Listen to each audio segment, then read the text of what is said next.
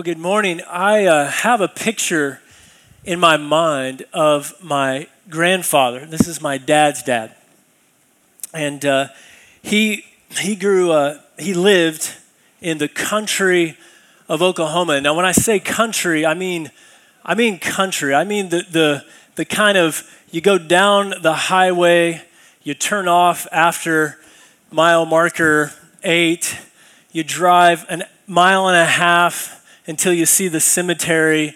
Then you take a left and you drive five miles until you pass the oak on the right or whatever it is. And then you look for the driveway on the left and you drive onto his land.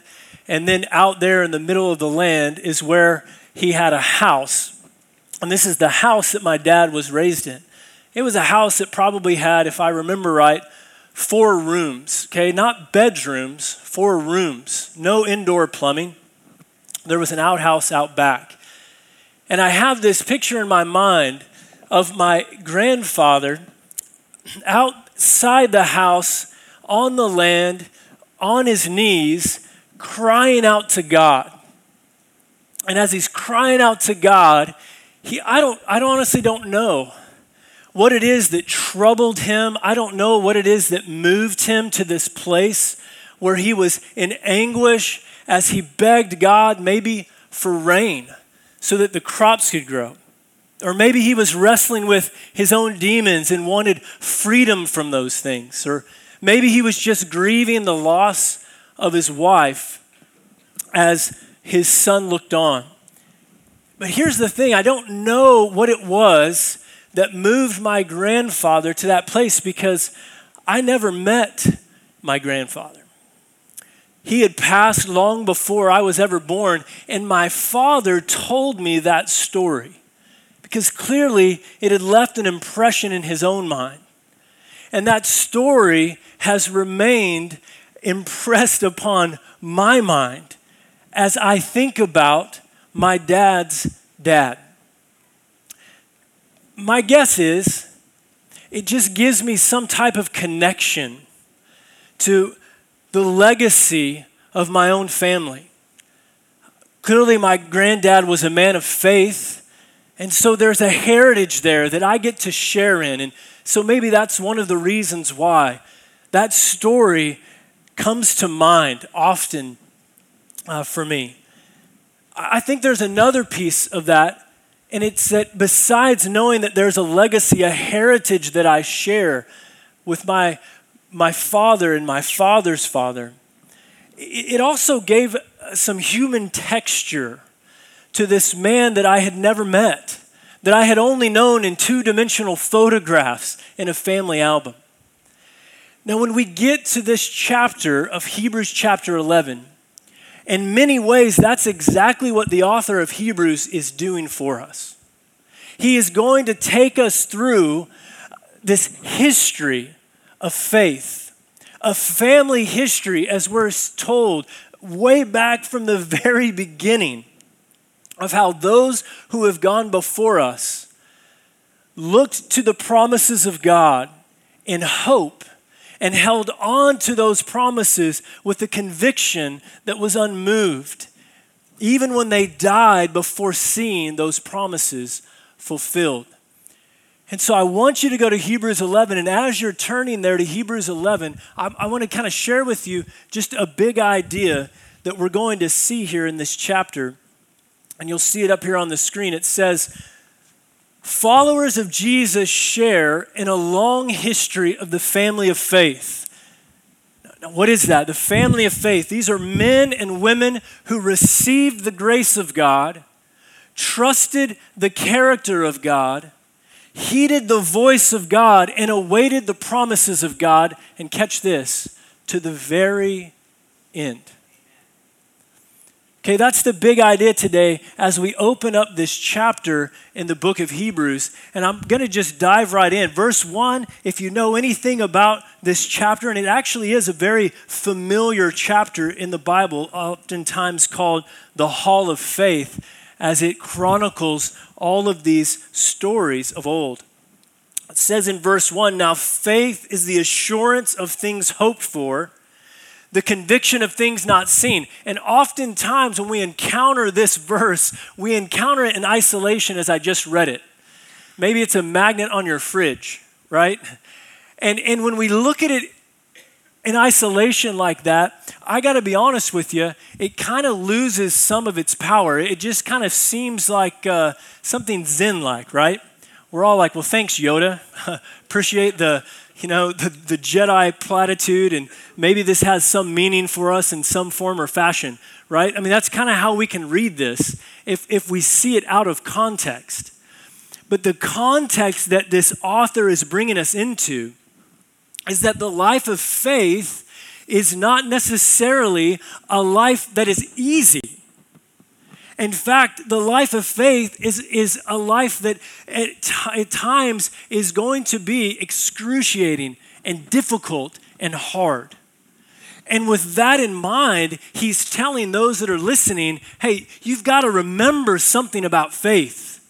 Faith is the assurance of the things that we expect connected to the promises of God. Faith is the conviction, this unmoved conviction of ours, and the things that are not yet accomplished in the context of the promises of God. This is just kind of a free because we're not there. But for me, I think the best definition of faith that we find in the scripture is actually found in Romans chapter 4, verse 21, where Paul, the apostle, tells us, speaking of Abraham, that what Abraham did, the father of faith, is he was firmly persuaded that God had the power to do what he promised. That's faith.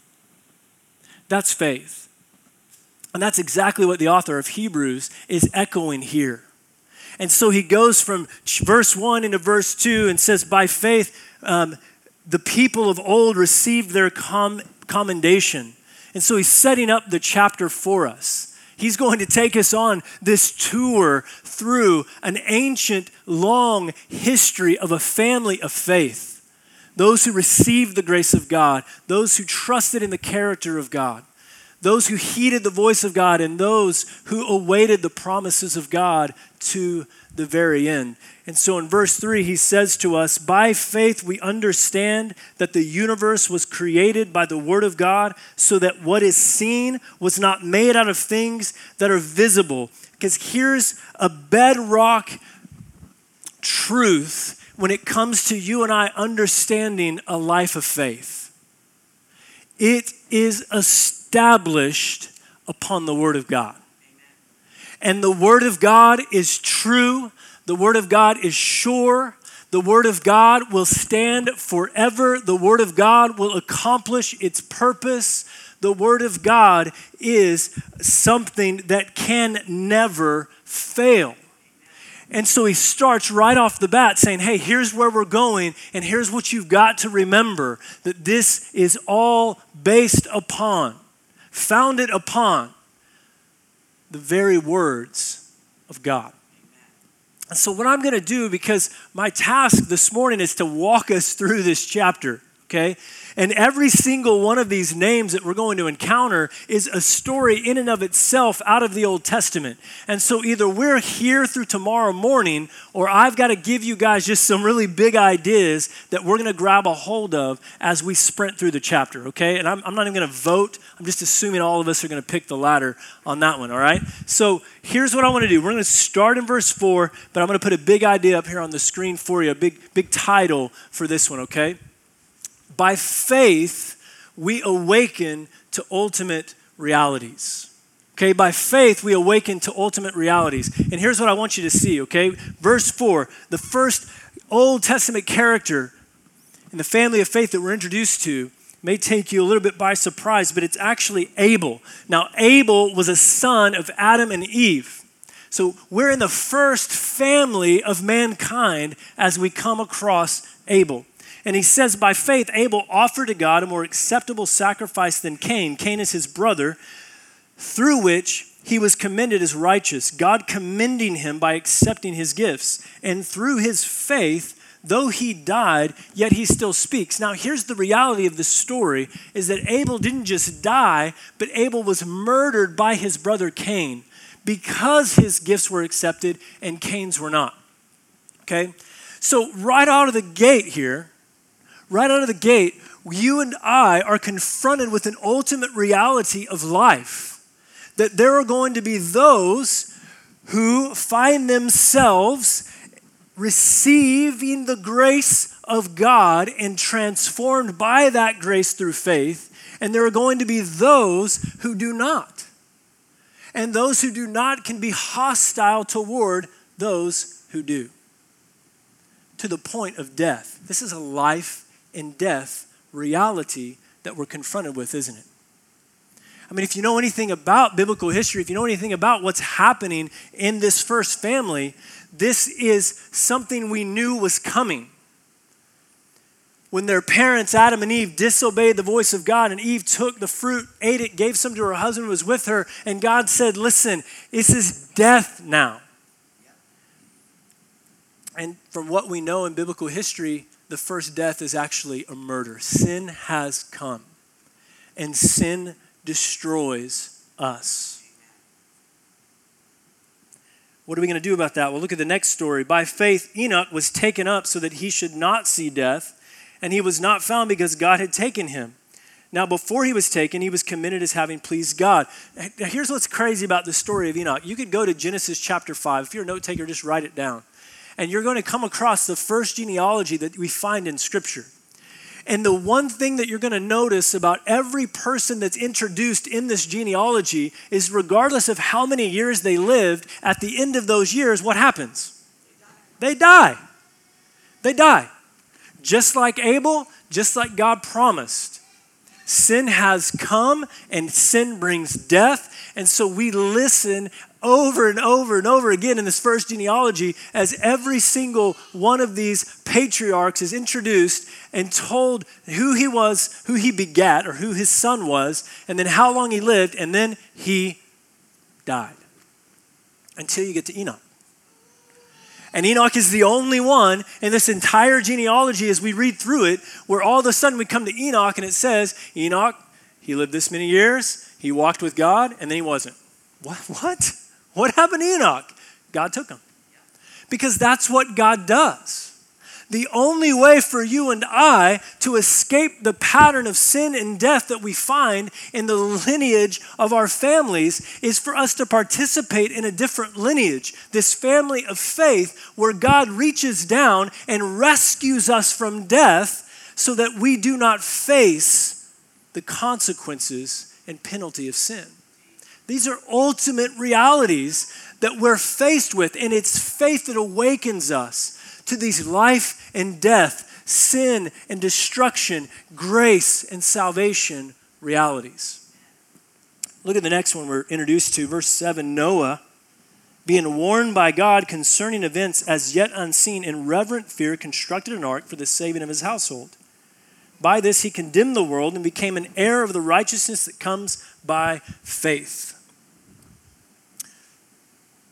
We all know the story of Noah, right? If you're brand new to the Bible, the world had become exceedingly wicked. These generation after generation had just continued to set their hearts and their minds on things that were perverse, things that were against God and His grace and His goodness and the creation that He'd made. It was all going awry. And so God gives favor, grace to a man named Noah, tells him to build a boat because rain is coming and it's going to flood and destroy the earth, save for Noah and his family. Once again, I know we got an extra hour of sleep, but for whatever reason, we all came in, right? It's cloudy, right? We're all moving a little slow this morning. And maybe this just isn't what you bargained for as you walked in to the auditorium and we opened up God's Word. But here's the thing the wrath of God comes. And that wrath is just and righteous because there are none who seek God. There are none who look out after God. And when that wrath comes, we all stand in its path and we all rightly deserve that condemnation and judgment and wrath. And apart from God interceding for us, apart from God saying, hey, build a boat because the flood is coming and everything is going to die, apart from God saying, I'm going to put my son upon a cross and I'm going to pour my wrath upon him. And if you want to be spared this judgment, you must look to him. This is an ultimate reality, and it's faith that wakens us to these ultimate realities. And right off the starting line here in chapter 11, we are confronted with these ultimate realities. Now, this can be a great comfort for those who are part of the family of faith. But if you are not a follower of Jesus here today, then I want you to hear the warning. I want you to heed the warning that we find here in these words. Because there is a way of salvation, and God has provided it for us in Christ Jesus. We're going to keep moving through here. I want you to see this next one. Uh, by faith, we long for a better country. Now, I know the minute that I put that word country up there, culturally, we all just go right to the country in which we live in. And longing for a better country is probably not a stretch for the majority of us in this room, okay? But this is not a political statement as much as it is a statement of identity for us. Where is it that you and I find our home? Where is it that you and I belong? Where is it that you and I in our lives are ultimately moving toward? Like that's what God is talking about here. And He introduces us to this family in the, in the lineage of faith that, that we typically refer to as the father of faith. It's Abraham. In verse 8, it says, Abraham obeyed God when he was called out to go to a place that he was receiving as an inheritance, and he went out not even knowing where he's going. He, he follows, he heeds the voice of God. And by faith, he lives in a land of promise as in a foreign land. So he's told, This is your land. And so he sets up a tent and he lives in it as a foreigner, even though it's the land that's promised to him by God, it says. And he does this with his son Isaac and his grandson Jacob because he's looking forward. He's looking forward to God making good on the promises that he's made. Now, by faith, Sarah, this is Abraham's wife, herself received power to conceive. Now, that's a big deal because number one, she's barren, and number two, she's like 90 years old. Okay? And, and, and I don't know what you know about biblical times, but somebody giving birth at 90 is, is just as odd then as it is now. Okay? All right? Like, like this would be on the news racks in the grocery store I can't believe those things still exist. But but they would be there, okay? So Sarah is past the age of conception, and yet she receives through faith the power to conceive, since she considered him faithful who had promised. Verse 12, therefore, from one man, him as good as dead, okay, just again, Abraham is, is not only just as old as Sarah, but another 10 years. So you got a 100 year old dude and a 90 year old lady having a baby, okay? Like tell me, right? People are fainting, right? If, if that family had walked up here this morning, right? Right? I mean, we're all we're all getting the phone out, right? I mean, we're all just like, man, I got to put this on Facebook. Like, look at this. This is crazy, right? This is crazy. So She's having a baby. He's as good as dead. And yet, from them are born descendants as many as the stars of the heaven, as numerous as the grains of sand. Now, verse 13 is what you really need to notice in reference to the story of Abraham and Sarah. Because verse 13 is going to tell us something that the author is going to come back to later. And he says this in verse 13 These all died in faith not having received the things promised. What does that mean? Well, what was promised to Abraham wasn't just a child in his old age, but that he would be the father of nations. And, and I don't know about you, but if I had a baby and I was told I was going to have nations, that's not the same thing. So he died without receiving this promise that he was going to father nations. He was told that he would have a land. He lives in a tent. Like, that's not a home. This doesn't look like God had promised me. He was told that through him, the entire earth, the families of the earth would be blessed. None of them know who Isaac is, none of them know who Abraham is. He dies, and these promises that he received from God, he never saw them fulfilled. Now, what it goes on to tell us is that God's okay with that. Now, let that sink in for just a second. God's okay with him dying before receiving the promises. God's all right with that.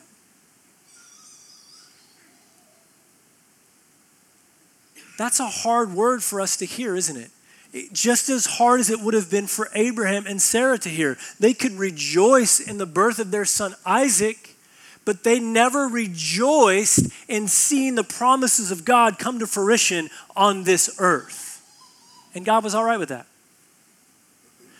God was more than all right with that, but it says, that they saw those promises and they greeted them from afar, verse 13, having acknowledged that they were strangers and exiles on the earth. And for people who speak this way, it's clear that they're seeking a homeland, a better country. Verse 16, but as it is, they desire a better country, that is a heavenly one. Therefore, God is not ashamed to be called their God for he has prepared a city for them. And so when faith awakens us to ultimate realities and we begin to place our hopes in things that are not yet seen, we place ourselves in this family, in this lineage that God says, These are my people. This is my boy. This is my girl. These are the ones I receive gladly. Now that's amazing to hear, isn't it? That even when we live and die without seeing the promises of God fulfilled, that God is not only okay with that, but God applauds that. God embraces that. God welcomes us to Himself with delight. When by faith we long for a better country. So let's keep going. We're going to be back in the story of Abraham. Verse 17, it says, uh, well, here, here's the big idea. Verse 17, it says, By faith, uh, we, next one, help me out. By faith, we anticipate the fulfillment of promises. You probably saw that one coming. Um, by faith, we anticipate the fulfillment of promises. Look at verse 17. By faith, Abraham, we're still in the same story, when he was tested, he offered up Isaac and he who received the promises was in the act of offering up his only son, of whom it was said, Through Isaac shall your offspring be named. Now, listen, if this is your first time here, if this is your first time in, in the story, the, just the narrative of the Bible overall, I'm just going to apologize up front because I realize, I realize that, that this sounds off, okay? So, so what is Abraham doing? Well, he's got a knife and he's about to sacrifice his son. Wait, wait, wait, what? What, what is he doing? Who is this guy? You call him the father of faith? Yeah, yeah, we do. Yeah, we kind of esteem him. Um, we kind of look at him as the guy who kind of started this whole faith thing for us in the church, right? Um, and, and he's doing what? He's going to sacrifice his son. Right? Like you can't wrap your mind around that. Why is he going to do that? Well, because God told him. right, right? What? So again, if you're if you're if you're new, if this is not a story that you're familiar with, okay, what I want you to see is that while God tested Abraham, asking him to offer up the very son through whom God said the promises would come, that Abraham obeyed God. He heeded the voice of God because look at what it tells us in the very next verse. This is verse, um, verse 19. Because Abraham considered that God was able even to raise him, Isaac, from the dead. So, talk about anticipating the fulfillment of promises, right? I, I, I've got four boys. I, I can't even fathom having that conversation with God. Okay, and, and I've got no promise of a nation or land or blessing of the whole world, okay? And, and yet I'm going to have trouble with that. God, do you want me to do what? All right. All right, then I'm going to trust that if you have me sacrifice the very life of the one through whom you've promised these things, that, that, that you'll bring him back to life. That's anticipating the fulfillment of promises, isn't it? And, and that's basically now the lineage that we see. Isaac, he's going to do the same thing verse 20 with his sons Jacob and Esau, he's going to give them future blessings, things that he will never see, but he's anticipating the promises as God has passed them from Abraham to Isaac to Jacob. Uh, by faith, Jacob, verse, verse 21, he's dying. He's going to bless his sons and now it's not just Abraham blessing his one son Isaac or Isaac blessing his two sons um, Jacob and Esau. It's Jacob blessing his 12 sons. I mean, before our very eyes, and we're watching this promise begin to take shape. But even so, Jacob is blessing his 12 sons. There's probably about 70 people. That's a family reunion, but that's not a nation. He's in the land of Egypt. That's not the land God promised him. They're all looking ahead. They're all anticipating the fulfillment of God's promises. Look at verse 22.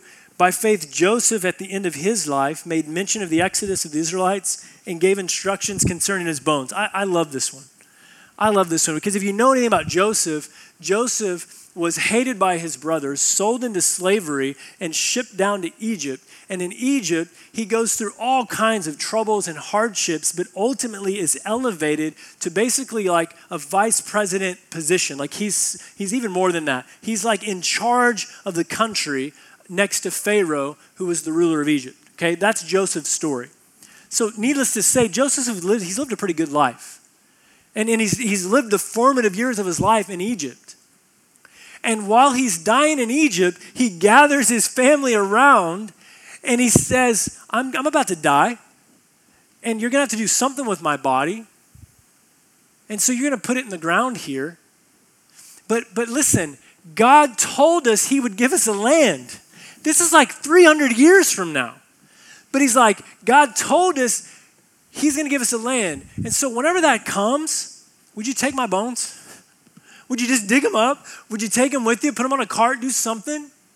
But I want to be buried by my fathers in the land that God promised us. Like he's anticipating the fulfillment of promises, isn't he? Next story is Moses, verse 23. Moses is, is born, he's hidden because at this time it's a different Pharaoh and he's slaughtering the, the, the Jewish boys he's spared and he grows up. Verse 24, a son of Pharaoh's daughter. daughter. So, so Moses, like Joseph, is giving this, this place of prominence. He's given this place of, of, of position. This, he's given this place of, of influence and, and, and prosperity. It's, he has an easy life, especially compared to those of his own people. And yet, Moses does not get to spend his life in that position like Joseph does.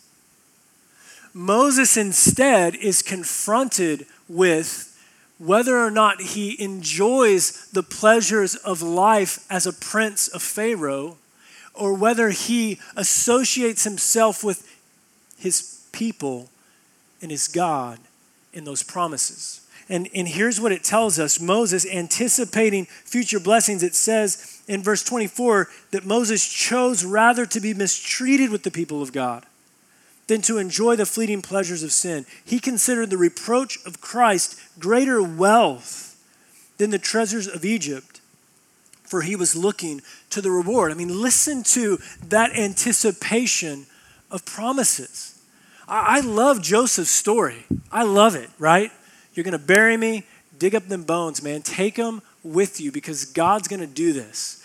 But Moses' story is far, far more powerful because he has to sacrifice the position, he has to sacrifice the prosperity, he has to sacrifice this place of pleasure and wealth. He has to lay that aside in order to say, I am going to trust that the fulfillment of God's promises is far greater than whatever this world could give me here and now. By faith, we anticipate future fulfillment. That's what we're seeing here in these stories. Abraham all the way through Moses, okay? And again, if you're new to the Bible thing, I mean, we're, we're, we're like, uh, we're like well into uh, Exodus now, okay? Like we just sprinted through Genesis and now like we're into Exodus. And that's, that's, uh, that's where he's going to continue to go. But we, we got a new big idea here, here. Let me give you a new heading, okay? We're going to go to verse uh, 29, is it? Hey, look at this. We're moving. You guys are doing great. By faith, we participate in the remarkable. By faith, we participate in the remarkable. Okay, so we're still in Exodus. The people are now following Moses out of Egypt. And it says in verse 29 by faith, the people crossed the Red Sea on dry land. Okay? Do we know this story? Right? Ten Commandments, Prince of Egypt, right? I mean, everybody's tried, they've given it their best shot. But, but I mean, none of us, right? None of us can wrap our minds around what in the world it would have looked like, what it would have felt like to, to be on the edge of the Red Sea, okay, with, with a nation, an army behind you, the water before you, panicking. What do we do now, right? Drown or slaughtered? what, do we do, right? I mean, they're freaking out, and Moses, leading the people, puts his staff in the water, the water parts, they walk across on dry land. And, and think, guys, with me for this a second. As amazing as that is, it's still a nation of people men, women, children, okay, belongings, herds, the whole thing, walking across this while an army is pursuing them with horse and chariot, okay? So, as amazing as the parting of the sea is and the walking across dry land is, as amazing as that, that is, they're still getting slaughtered. Do you realize that? Like the army's gonna catch up. But the Egyptians, when they attempted to do the same, were drowned. This is remarkable, isn't it? God literally rescuing a nation of people from the most powerful country on the face of the planet, the most advanced and powerful military on the face of the planet. And God just says, you know what? I'm going to get them out of here. And I'm going to move them right through this body of water and I'm going to set the trap, and the army's going to run right through there thinking that they've got him, and then I'm just going to drown the army like that. That's remarkable. That's remarkable. That's the kind of victory that you tell your grandchildren about, right? Am I right? Like, that's that's way more amazing than the Dodgers winning game seven, right? I'm, I'm just, you got to follow me there, okay? I know that stung for some of you guys, okay? But, but you would have been telling your grandchildren about that. Okay, it's been 30 years. I know it. You would have been telling your grandchildren about that. But that doesn't even touch the remarkable nature of God delivering the people, his people, from the Egyptian army. It doesn't even touch it. It's amazing.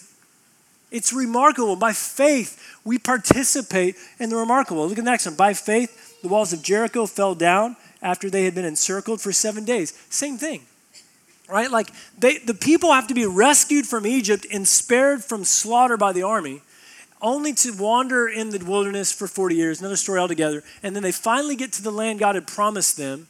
And the first thing they encounter as they come to the land God promised them, they encounter a fortress. They encounter the city of Jericho and its walls and its ramparts, and, and, and they, they can't do anything.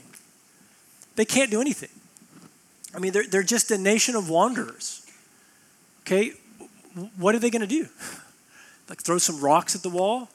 like run up and beat it with sticks. I mean, it's like a Monty Python sketch, right? I mean, this isn't going to work. They, they can't do anything. And, to make matters worse, I mean, this is for me just the comedy of the scripture, but, but at, before they entered the land, because this, this, this generation was just kind of so backwards when it came to the people of God, God required that all the men get circumcised before they enter the land. Okay? The reason that's such a big point is because even if they were able to somehow muster the might to conquer Jericho, good luck, right? All of your fighting men are recovering. All of your fighting men are like, I'm not getting up, I can't run. Like, no way. Like that's what that's what the people of Israel are doing now is they face the reality that's before them. And so what does God do? He's like, look, just walk around the wall. what? Just walk around the wall. Do it once today, do it once the next day. Okay. I mean, can you imagine, right? They're all hobbling, right, around the wall, holding their rocks and their sticks. I, that, I, I mean, we can try to make it as two dimensional as we want, guys, but you all know if we were there, we would have just been moaning the entire time. What's the point of this? What is the point of this? Joshua has lost his mind. Why did Moses have to die? That's what we would have been doing, all of us, just moaning about it. What do we do today, Joshua? We're going to walk around the wall again. Uh, right? I mean, that's what all of us would have done. And then, and then the seventh day comes. What do we do today, Joshua? We're going to walk around the wall. Uh, seven times. What? I mean, it would have been a mutiny. I'm not walking around this wall seven times. All right, here we go, right? One, and they get around six, seven. Now what? Scream and yell, right? I, I, would almost bet at this point they're all screaming and yelling at Joshua. They've just had it, right? They're like, yeah, I'll scream and yell, right? And they scream and yell, and the walls fell. They fall. The walls crumble. this is remarkable. It's remarkable. They listen to the voice of God and He delivers them, He fights for them. It's remarkable what we're reading here. It's remarkable what we see in the lineage, the history of our faith, this family of faith. It's remarkable. And by faith, we participate in these things. I, love this next story, verse 31. By faith, Rahab, the prostitute, did not perish with those who were disobedient. I mean, again, we're, we're, we're, just sprinting so fast. We're running by so much. But, but, but Rahab, she's not part of God's people. She's not a Hebrew. She's a resident of Jericho. Okay, she lives in the wall. And yet, she tells the spies that Joshua sends in to scout out the city, she tells them, Listen, when you come, will you remember me? Because I know that God has given you this land. What? How does that mean? How does she know this?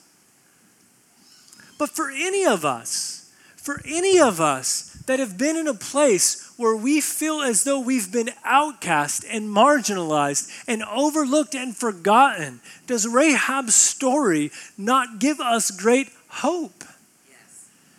That by faith we too can participate in the remarkable story of God and His grace toward us. And that's Rahab. She's spared, she's brought in to the nation of God's people. And, and just because it is such an amazing story, you could go there, Matthew chapter 1. You read through the genealogy of Jesus Christ. There's five women mentioned in that genealogy. And Rahab is one of them. I mean, it's, it's remarkable what God does. It's remarkable. And so now here we are, verse 32, and, and the author of Hebrews is doing the same thing I am this morning. It's like, man, we, we don't have time for all of this. We don't have time. We don't have time. What, what, what else do we say? Because there's Gideon, there's Barak, there's Samson, there's Jephthah, there's David, there's Samuel, there's the prophets. I mean, there's so many other stories in our family of faith. There's so many other things that we, we could recount and, and recite and rehearse and remember and just bask in the remarkable works of God. There's so many of these stories. and then look, he just kind of just starts running. There's they conquer kingdoms, they obtain promises, they shut the mouths of lions. That's an amazing one, right? They, they become strong out of their weakness. They're mighty in war. They put foreign armies to flight. Verse 35, the beginning of it. They, they, they bring women receive back their dead in resurrection. I mean, this is, this is just remarkable what we get to see and participate in in the family of faith. So, so we, we get awakened to ultimate realities. We, we get to long for a, a, a different home, a better country. Uh, we, we get to anticipate the fulfillment of God's promises by faith. We get to participate in the remarkable by faith. And if it just all ended there, right, we'd all be good. Let's sing some songs. Let's take communion. Let's, let's, let's, let's hug these babies that have been before us today. I mean, let's just celebrate, right? the, the goodness and, and the grace and, and all the amazing things about life with God in faith. But it doesn't end there. It doesn't end there. And, and, as, and as hard as that might be for us, I, I want us to see the care, the concern, the counsel of God toward us, that that's not where the author of Hebrews leaves this story. Because, because here's what he says as we move on to verse in verse 35. By faith, we persevere through hardship. By faith, we persevere through hardship. Look at, look at the end of verse 35. Some, uh, some were tortured. Some refused to accept release so that they might rise again to a better life. Others, others suffered mocking flogging, in chains, imprisonment. They were stoned. They were sawn in two. They were killed with the sword. They went about in skins of sheep and goats, destitute, afflicted, mistreated, of whom the world was not worthy, wandering about in deserts and mountains, in dens and caves of the earth.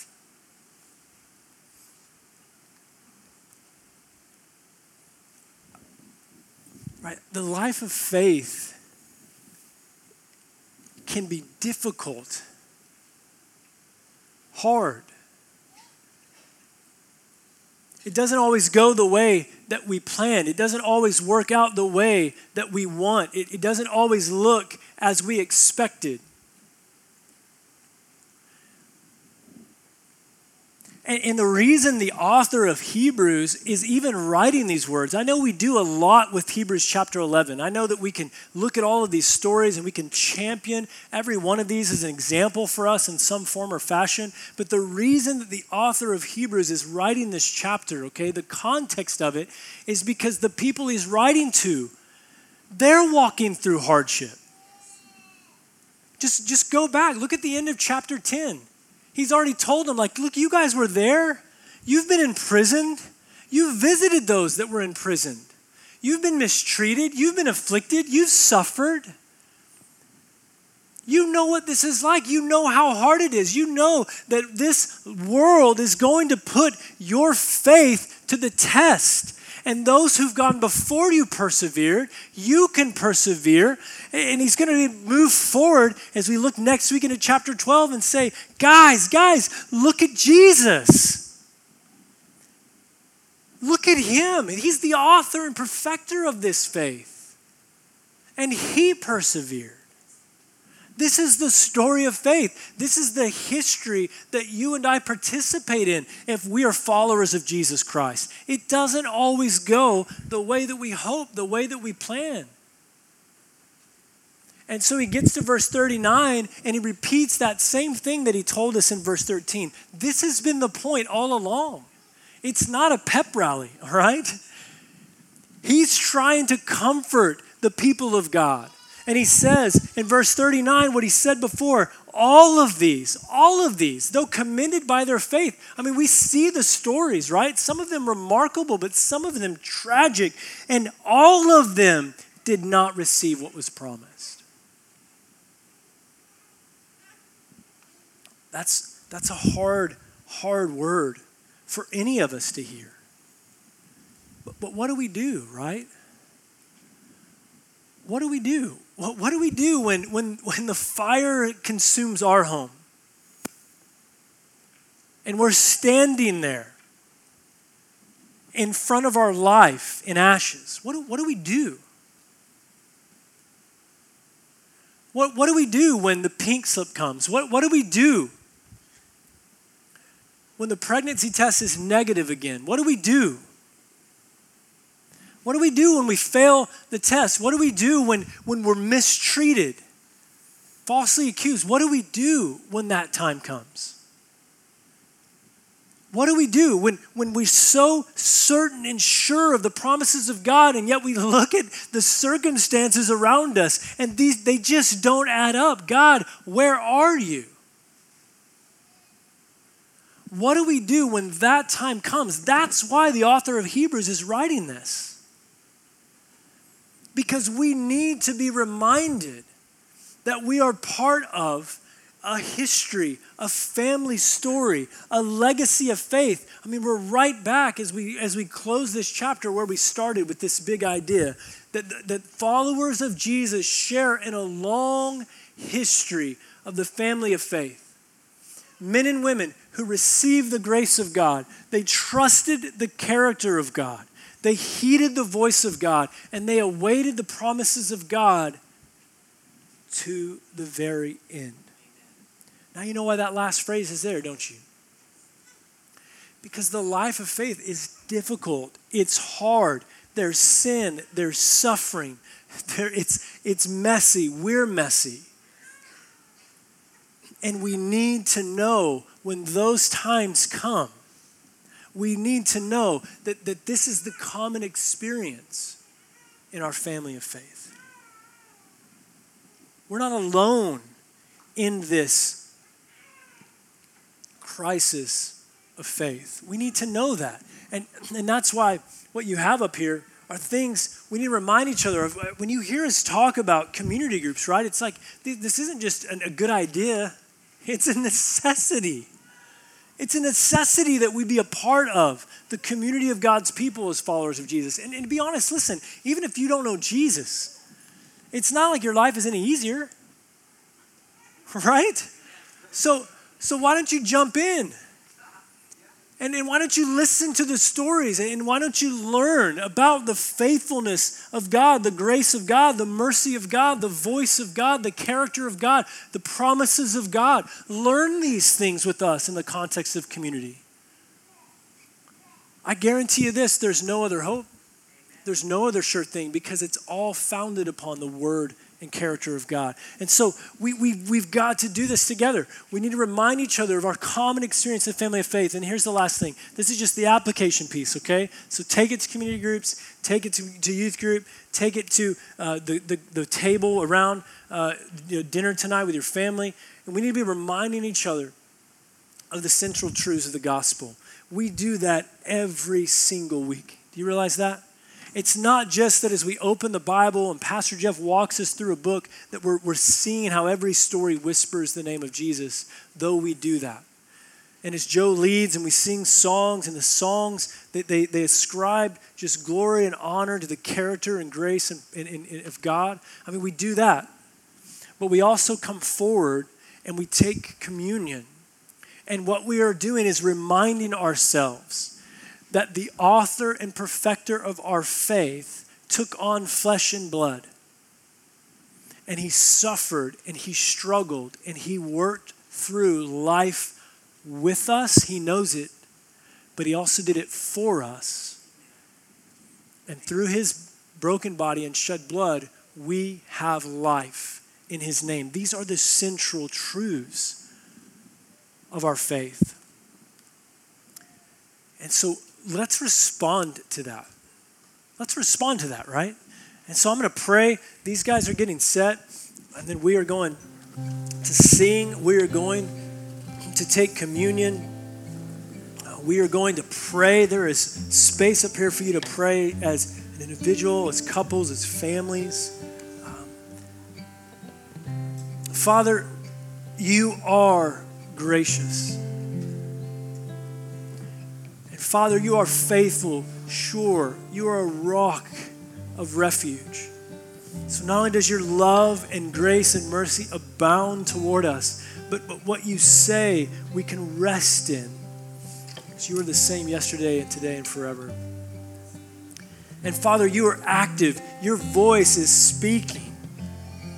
Your spirit is moving. And even now in our hearts, you convict and you comfort and you compel us to step out in faith toward the things you've called us.